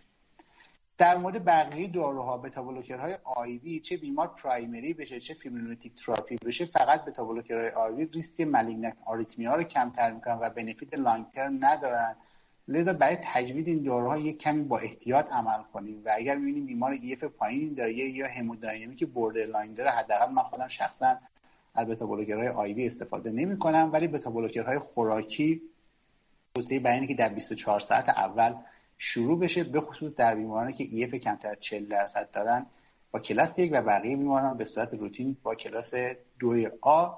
نیترات های IV در اکیوت فیز در کسانی که فشار خون بالا دارن یا علائم هارت فیلر دارن توصیه میشه، در بقیه بیماران توصیه انقدر زیاد نیستش، هرچند که بعضی مطالعات هست که میگه در فازهات نیترات IV ریمادلینگ رو میتونه یه مقداری کمتر بکنیم، ولی بعد از فازهات در صورتی بیمار رزیدوال چست پین داشته باشه استفاده از نیترات به هر حال توصیه شده، ولی استفاده روتین نیترات ها فایده و بنفیت خاصی نداره برای بیمار. ACE اینهیبیتورها و ARB ها هم جزو داروهایی هستن که بسیار مفید هستن، داروهایی هستن که به عنوان ایونت پریونشن ما ازشون یاد میکنیم. قطعا در بیمارانی که LVF پایین دارن، هایپرتنشن دارن و دیابتی هستن با کلاس 1 توصیه میشه. ببخشید دیگه حتما در سایر بیماران با کلاس 2A این توصیه شده که استفاده بشه و اگر بیمار ACE اینهیبیتور رو تحمل نکنه خب از ARB‌ها و ترجیح گایدلاین EST بوده که والزارتان استفاده بشه برای این بیماران. کلسیم چنل بلوکرها به صورت روتین در فازهات اصلا توصیه نمیشه، در فاز مدرن هم در صورت کنتراندیکیشنی برای بتا بلوکرها مثل بیماران آسم COPD و به شرطی که EF پایینی نداشته باشن و ایمپر ال فانکشن نداشته باشن میتونیم جایگزین بتا بلوکرها ازشون استفاده بکنیم و استفاده روتین از دیهیدروپریدین ها مثل آمودیپین هم نشون نده که بتونه بنفیت خاصی برای بیماران داشته باشه. اما محرک کننده های مینرالکورتیکوئید ها در بیمارانی که ایف کمتر از 40% دارن قطعاً مفیده. در سایر بیماران هم که ایف کمتر از 40 یعنی ایف خوب دارن و پریزرو هستن، الی تریتمنت با اینها مطالعات نشون داده که میتونن در دراز مدت برای بیماران مفید باشه. خب این یه جدول کلی که می‌بینین که در 2 ساعت اول ورود بیماران و در زمان 48 ساعت بستر بیمار تمام اون اقداماتی که گفتیم خلاصه کرده، تجویز گرفتن الکتروکاردیوگرام، اکسیژن تراپی، آنتی پلاکت تراپی، فیبروماتیک تراپی و بعدش هم عرضم بودشون ارجاع بیماران و این هم که بتا بلوکر تراپی که میشون میده که در بیماران ایف کمتر از 40 و بالای 40 و همچنین ACE اینهیبیتورها، مینرالکورتیکوئیدها تا زمانی که بیمار دیسچارج میشه به صورت خلاصه تو این جدول وجود داره. خب حالا بیمار رو ما ترخیص کردیم، آت آف هاسپیتال چه کار باید بکنیم؟ اول اینکه مهمترین چیزها ترک سیگاره که گفته شده که این با 2 تا روشه، یکی به صورت مشاوره و یکی درمان‌هایی که با دارو یا فارماکوتراپی میتونیم این کار انجام بدیم و مطالعات نشون میده اگه ما میخوایم بیهیویر ساپورت برای بیمار انجام بدیم بهتره که کوتاه مدت و فقط در اون ستینگ بیمارستانی نباشه و اتلیست 1 ماه با بیمار ما در تماس باشیم. اما در مورد فارماکوتراپی ها نیکوتین ریپلیسمنت یه دونه انتخاب ماست که احتمال ریسک افزایش است که آریتمی داره ولی افزایش کاردیوواسکولار ایونت نداره. بوپروپیون رو توصیه کردن که در ستینگ CCS بیشتر توصیه میشه و در بیماران هاسپیتالایز ACS توصیه نمیشه و به نظر میسه وارنکلی به حال بین این چند تا روش به عنوان فارماکوتراپی داروی انتخابی تر باشه، هم در ستینگ CCS و هم در ستینگ ACS میتونیم ما از این دارو استفاده کنیم و در کشور هم موجوده. حتما باید بیماران وزنشون رو کم کنن، بیمارشون رو کاهش بدن، فعالیت فیزیکی رو حتما جزو برنامه بیماران باید بذاریم و همین ها نشون دهنده بنفیت‌های قلبی عروقی برای بیماران هستش. برای همین هست که اگر به گایدلاین نگاه بکنیم کاردیاک ریهابیلیتیشن به عنوان کلاس 1 برای بیماران گذاشته شده، 22% میتونه آلکاد مورتالیتی رو کاهش بده، کاردیاک مورتالیتی رو کاهش بده و معمولا 8 تا 24 هفته طول میشه. متاسفانه اون چیزیه که ما تو پرکتیس روتین اون حتی خود منم شاید تو این قضیه کم نقص داشته باشم که تو پرکتیس روتینم برای کاردیاک ریهاب شاید بیماران ما ارجاع کمتر میده. خب پیشن اسسمنت های دیگه که باید برای بیماران انجام بدیم که حتما لیپید پروفایل 4 تا 6 هفته بعد چک کنیم، ال وی فانکشن بیماران رو 6 تا 12 هفته بعد چک کنیم. اگر بعد 12 هفته باز هم EF بیمار کمتر از 40% باشه بیمار کاندید طبیعی ICD میشه برای کاهش ریسک آریتمی ها. سوال بعدی بحث مینتیننس بتا بلوکرهاست. قطعاً بتا بلوکرها در تمام بیمارانی که ایونت کرونری هارت داشتن تا 1 سال اول میتونه بنفیت داشته باشه، آلکاد مورتالیتی رو کاهش پیدا میکنه ولی در لانگ ترم خب مطالعات در مورد مثلا کاربیدیلول هستش که خب نشون داده که بخود تو بیمارانی که پرایمری پیسیاژن شاید اونقدر بنفیت نداشته باشه و شاید این یکی از اون چیزایی باشه که ما بتونیم مدیکیشن های بیمارانمون رو کمتر بکنیم و یه مقدار اترنس بیماران رو نسبت به داروها افزایش بده. خب در مورد لیپید منیجمنت گایدلاین امریکن و گایدلاین یوروپین هر دو معتقدن که بیماری که یه ایونت کرونری داشته یه بیمار های ریسک یا وری های ریسک تلقی میشه. گایدلاین امریکن این کاتاف تارگتمون رو گذاشته کمتر از 70 ولی یوروپین کمتر از 55 آورده و حتی گفته اگر بیمار در طی 1-2 سال اخیر ایونت دومی رو داره تجربه میکنه این تارگت رو بیاریم کمتر از 40. گایدلاین امریکا میگه های اینسنتی تراپی بیام بکنیم و آتور 40 تا 80 و روزای 20 تا 40 توصیه کرده ولی گایدلاین یوروپیان میگه ما با حداکثر 2 یعنی آتور 80 و روزای 40 برای بیمار شروع کنیم مگر اینکه بیمار تحمل نتونه بکنه. بعد از اینکه آنتی لیپید برای بیماران تو شهر در اون ستینگ بیمارستانی برای بیمار شروع کردیم، حتما باید 4 تا 6 هفته بعد بیمار رو ریوالویت بکنیم. اگر به تارگت نرسیده بود ابتدا باید ادتیماب به دارو اد بشه و اگر باز هم بیمار به تارگت نرسیده بعد از 4 تا 6 هفته بعد بی سی اس کی نان اینهیبیتورها هم اینجا جایگاه داره. بحث دپ دیوریشن که بحثم شد تو پنل روتینی 12 ماه، ولی باید ریسک بلیدینگ رو در مقایسه با ریسک ترومبوز در نظر بگیریم. در مورد ریسک ترومبوز یه سری کرایتریاهای به هر حال پروسیجرال دادیم که چند تا استنت گذاشته باشیم، آیا بایفورکیشن بوده، طول استنت چقدر بوده، گایدلاین یوروپین و ای اس سی با هم یکسان هم 4 تا فاکتور هستش که تو گایدلاین ای اس سی اضافه کرده، مثل لست ریمینینگ آرتری، پریور استنت ترومبوزیس که اف ار کمتر از 60 و هیستوری استیلیویشن و خود دپت اسکور هستش که می‌دونیم اگر نمره بالاتر از 2 بگیره بیمار کاندید لانگ ترم هست. خب بیمار ما وقتی می‌بینیم کلکولیتر می‌ذاریم فقط اسکور 1 میگیره، پس لانگ ترم به نظر نمی‌خواد باشه، ولی اگر جدول وسط نگاه بکنیم بیمار چون وسطینگ استیلیویشن امای اومده اینجا شاید این بر اساس این بگیم که بیمار شاید کاندید لانگ ترم باشه. ARC HBR هست، پرسایت دپت اسکور هست که اگر اونجا اسکور کمتر از بیشتر بزرگتر مساوی 2 بشه در ARC HBR بیمار های بیدی ریسک در نظر گرفته شده، پرسایت بالای 25 بیمار ما در هر دو تا اسکورینگ گروه نان HBR بوده.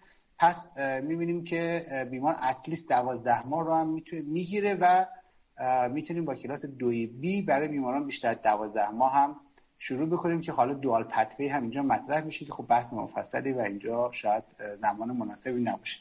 و نهایتا اینکه به صورت خلاصه ما یه خانم 68 ساله داشتیم با استیلیویشن ما به یک مرکز نان پی سی آی کیپبل رفته، ترانسفر تایمش بالای 120 دقیقه بود، فیزیوتراپی برای بیمار انجام دادیم موفق بود، ترانسفر کردیم به یک مرکز دیگه، پی سی آی ال ای دی براش انجام شد، به هر حال بتا بلوکر، اکس اینهیبیتور، مهار کننده های مینروکورتیکوئید ها، آسپرین کلوپیدوگره و اقدامات برای ترک سیگار برای بیمار انجام شد. و بعد از دیسچارج هم که خب داروهای بیمار رو ادامه دادیم، فالوآپ اکو کردیم 6 تا 12 هفته بعد و 4 تا 6 هفته بعد هم لیپید پروفایل بیمار رو مجدد چک می‌کنیم تا به تارگت رسیدیم یا خیر. خیلی ممنونم از ترجمه همه دوستان. ببخشید که یه مقداری من مطالب زیاد بود، یه با ساعت بیشتری گفتم. در خدمت همه هستید و دوستان هستم.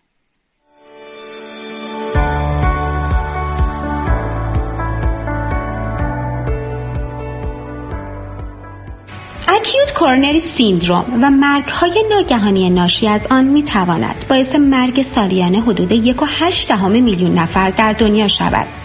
از جمله داروهایی که طبق گایدلاین ها تجویز آنها در این دسته از بیماران توصیه می شود آنتی پلاکت ها هستند که شامل تجویز آسپرین به همراه یک P2Y12 اینهیبیتور مثل تیکاگرلور، کلوپیدوگرل یا پراشوگرل می باشد که باعث کاهش چشمگیر عوارض قلبی و عروقی در این دسته از بیماران می شود.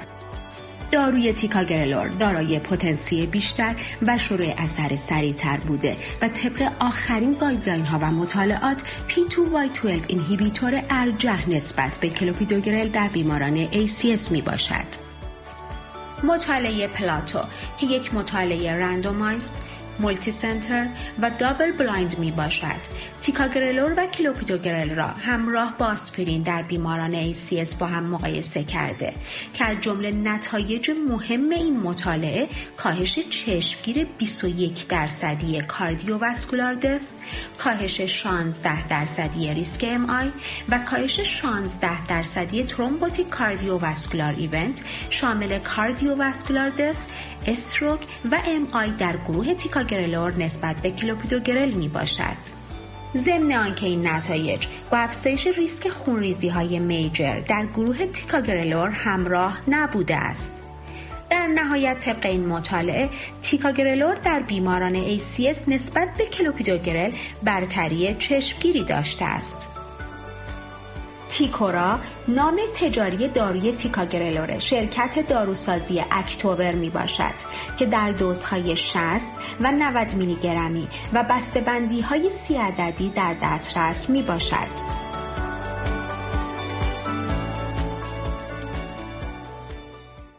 خب تشکر میکنم از دکتر وجدان پرست. خیلی ممنون آقای دکتر، خیلی پرزنتیشن کاملی بود، اطلاعات زیادی را ما کسب کردیم در این بین.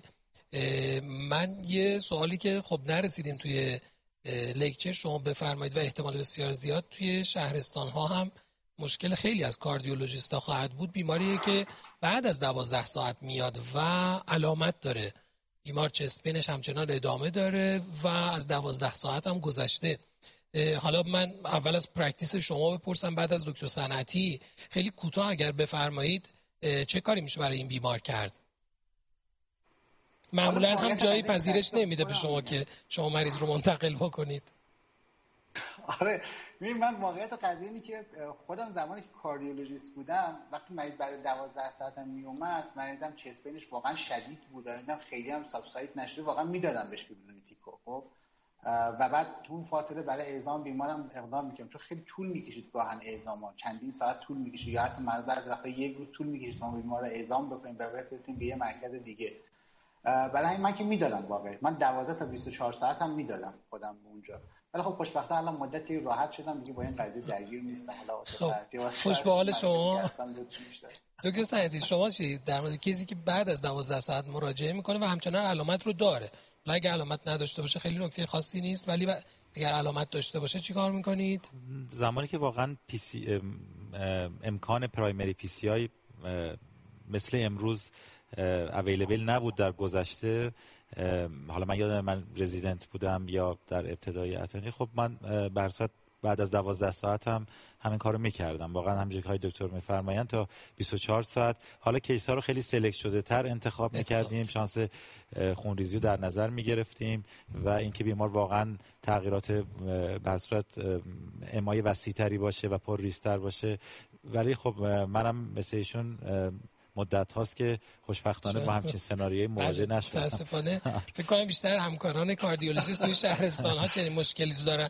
واقعیتش اینه، خب بخش مهمش ریسک استراتیفیکیشن بیماره، یعنی مثلا بیماری که شاید LST elevation قابل توجهی نداره، محدود به لیدهای اینفریور یا مثلا پستریور، خب آدم یه ذره خیالش راحت‌تر، درمان مدیکال رو با شدت بیشتری میذاره. وقتی درمان اکستنسیو تره دیگه دست به دعا میشه، از اون ور زنگ میزنه، التماس میکنه، بالاخره یه کاری انجام میده که بتونه این مشکل رو یه جوری حلش بکنه. و گایدلاین حالا یوروپیان خیلی توصیه نداره، ولی گایدلاین امریکن تا 24 ساعت رو هم به شرطی که بیمار علامت داشته باشه توصیه میکنه که همچنان میتونید این کار رو انجام بدید.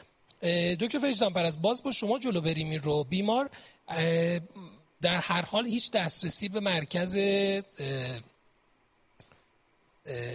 قابل انجام پی سی آی تا 2 ساعت 3 ساعت آینده هم نداره. فیبرینولیتیک تراپی هم گذاشتید و بیمار جواب نداد، کلینیکالی جواب داد ولی تغییرات ای سی جی باقیه، یا اینکه نه کلینیکالی و نه ای سی جی جواب نداد. این رو چیکار کنیم؟ میدونم چالش سختیه.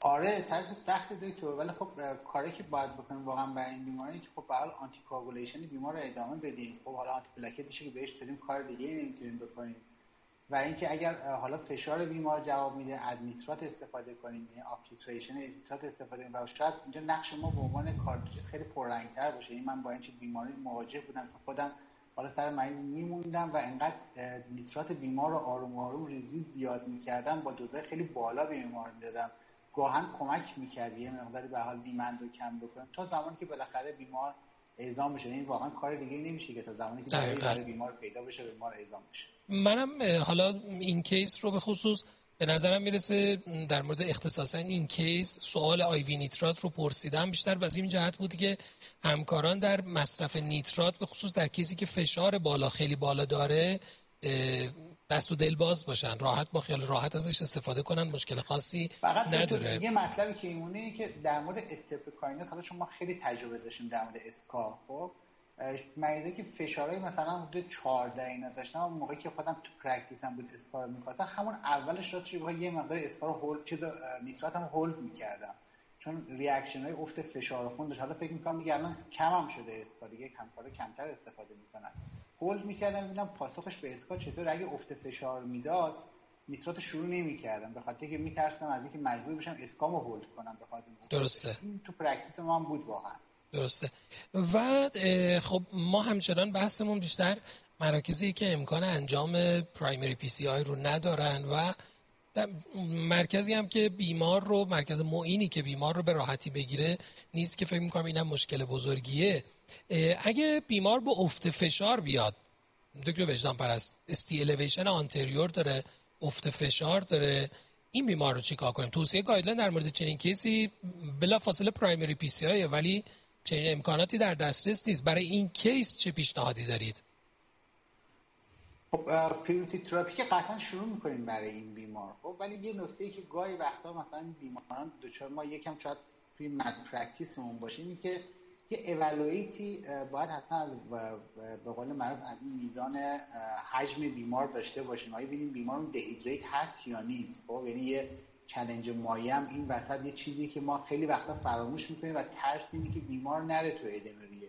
در صورتی که در خود حتی کتاب برانوال هم به این قضیه اشاره میکرد که شما میتونید مثلا یه 50 سی 100 سی برای بیمار بدین، بیمار رو ایوالویت کنین، رستوریتیو ریت بررسی کنین، ریه رو گوش کنین، ببینید آیا بیمار به چه صورته و مخاطای بیمار رو چک کنین. خب این یکی از اون کارهایی که میشه برای بیمار کرد. من ببخشید وسط صحبت شما میگم این رو من به کرات به شخصه این رو دیدم، بیمار به خاطر MI دچار حالت تهوع استفراغ بوده برای ساعت‌ها، هیچ چیزی مصرف نکرده و به راحتی با تجویز مایع بیمار فشارش بالا رفته. یعنی با از یک کیس خیلی کامپلیکه‌ای که فکر می‌کنیم کاردیوژنیک شاک هست، بیمار رسیده به یک بیمار استی الیویشن MI که به راحتی میشه منیجش کرد. مرسی که این نکته رو گفتید.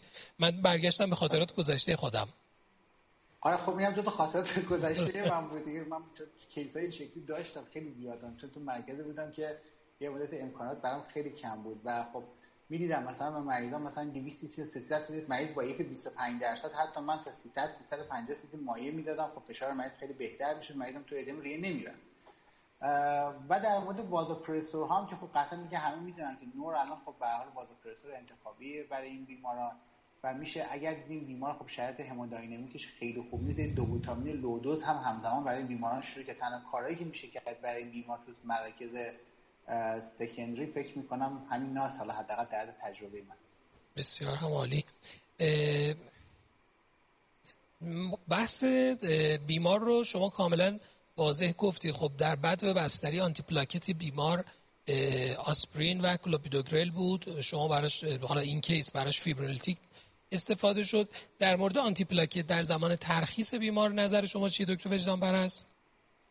والا دکتر تا الان که ما خب همیشه کلوپیدوگرل میدادیم بازم، خب ولی الان که تایکاوماتیک گشه اوییدنس نیست، خب اوییدنس ما نداریم که جایی بهش قشنگ اشاره کرده باشه. حالا چون به حال از زمانی که ما بیمار ترخیص میکنیم از اون بعد 24 ساعت 48 ساعت کنترل ایندیکیشنش هم گذشته و خب بالاخره بیمارم آنژیوپلاستی شده و الان پست پی سی آی حساب بشه در ستینگ ای سی اس. خب من نمیگم پرکتیس داشتم ولی روش دارم فکر میکنم که اگه همچین مریضی داشتم شاید سویچ کنم به تایکاگرل اگر دیدم بیمار نیست که بلیدینگش بالا نباشه.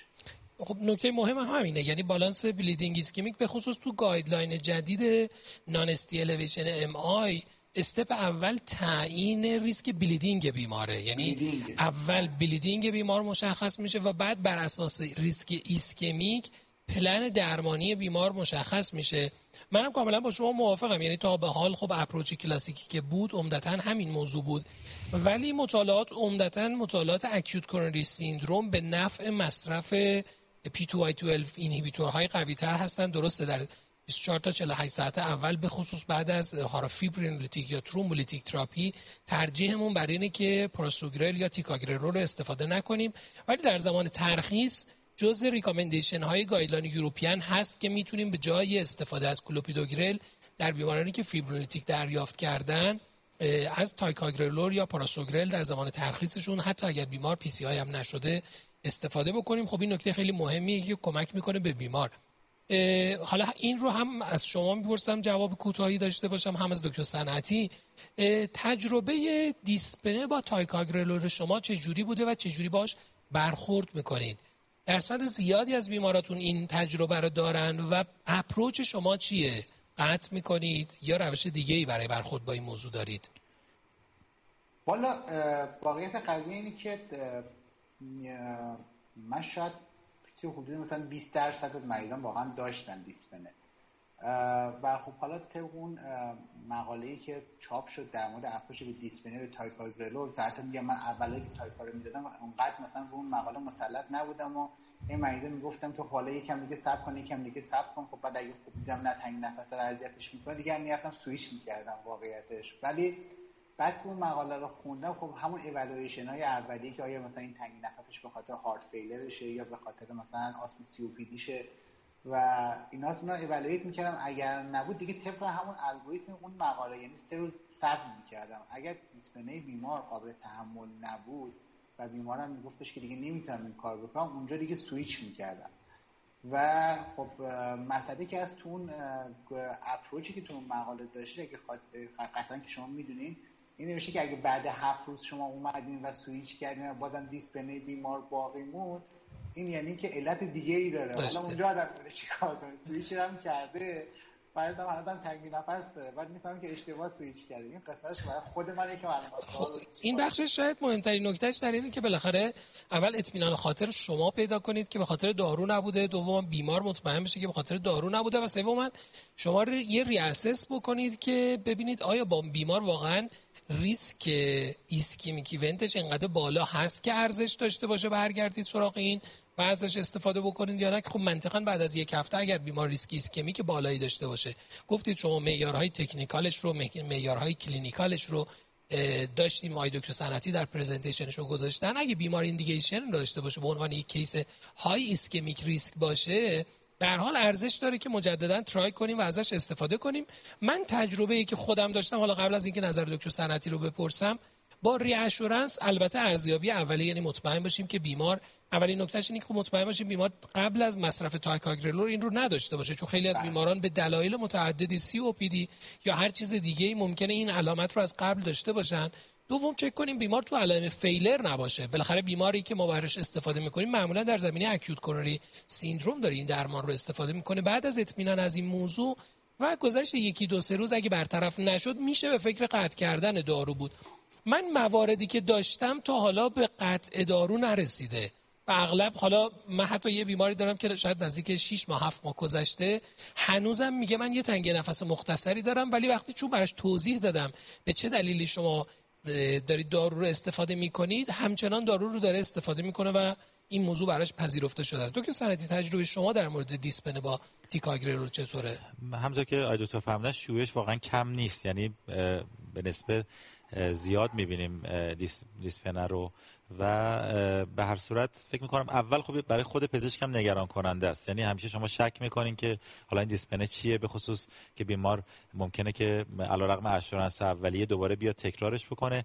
دیسپنهش هم یه نظر به نظر میاد برای خود بیمار هم نگران کننده است، چون ناگهانیه، در استراحت اتفاق میفته، بی ربط، موقعی که بیمار دراز کشیده داره کارهای معمولش رو انجام میده. یه مقدار بیمار رو هم بیش از حد یه دیسپنه‌ای که ممکنه بعد از اگزرسایز اتفاق بیفته بیمار رو نگران میکنه. منم سعی میکنم حالا طبق همین الگوریتم خب اولی اشورنس اولیه بدم، ولی واقعا در چند تا بیمار انقدر علائم شدید بوده که مجبور شدم که قطع. در مطالعاتی هم که داشتیم دیسکانتینیویشن ریتمون خیلی پایینه، علیرغم اینکه دیسپنه شاید در مطالعه تمیس بود که به بالاترین حدش در حد 20% رسید، ولی دیسکانتینیویشن ریت خیلی کمتره و حالا شاید بعد اعدادی نزدیک 1% بالاتر هم نمیره. من چون محدودیت زمانی دیگه تقریبا به انتهای برنامه رسیدیم، من چند تا سوال کوچیک که به خصوص بیمارا زیاد میپرسن رو حالا میپرسم. دکتر وجدان‌پرست، بیمار از شما میپرسه من کی میتونم مسافرت هوایی و پرواز داشته باشم و کی میتونم رانندگی کنم؟ این دو تا رو میتونید توی ثانیه‌های آینده به ما توضیح بدید؟ حالا مسافرت هوایی که فکر میکنم یه هفته بعد در بیماری که مثلا ریواسکولارایز شده بود میشد این کارو کرد، ولی خب من اوالویت میکنم EF بیمارم، سیمتومای بیمارم، اگه مریض هارت فیلری نباشه و مثلا ارتوپنی تنگی نفس چیزی نداشته باشه بهش یه هفته بعد ممکنه اوکی بدم. اگه علائم داشته باشه خب بهش نمیدم، یکم زمانو بیشتر میدم تا علائم بیمار رو بررسی کنم.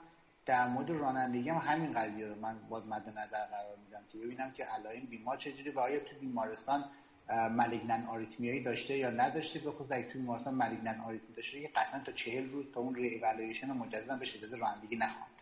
بسیار هم عالی. خب دکتر صنعتی آخرین سوال رو من ازتون بپرسم و بعد بریم سراغ بخش پرسش و پاسخ با بیننده هامون.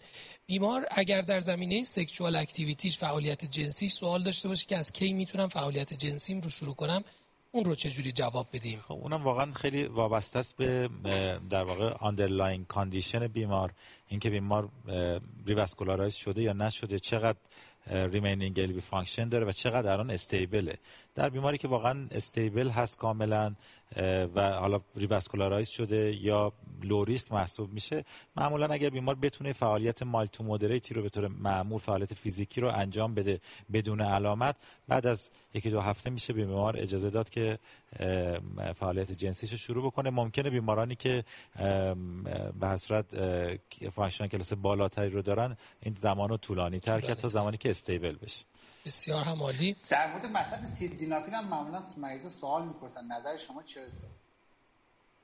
بر سیدینافیل هم بر اساس به اون محدودیت با نیترات ها رو بعد در نظر بگیریم. حالا اگه تادافیل بیشتر 48 ساعت و 24 ساعت هم در مورد سیدینافیل که نباید استفاده بشه.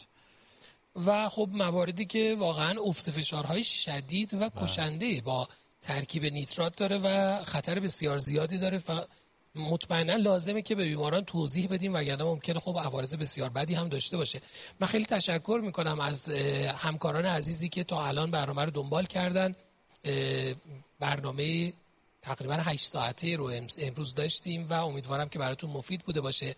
در بخش سمت راست تصویرتون در حقیقت آیکون کوئسچن انسر هست که شما رو هدایت میکنه به چت باکسی که اونجا میتونید سوالاتتون رو از پنلیست‌های محترممون بپرسید و پاسخ رو دریافت بکنید.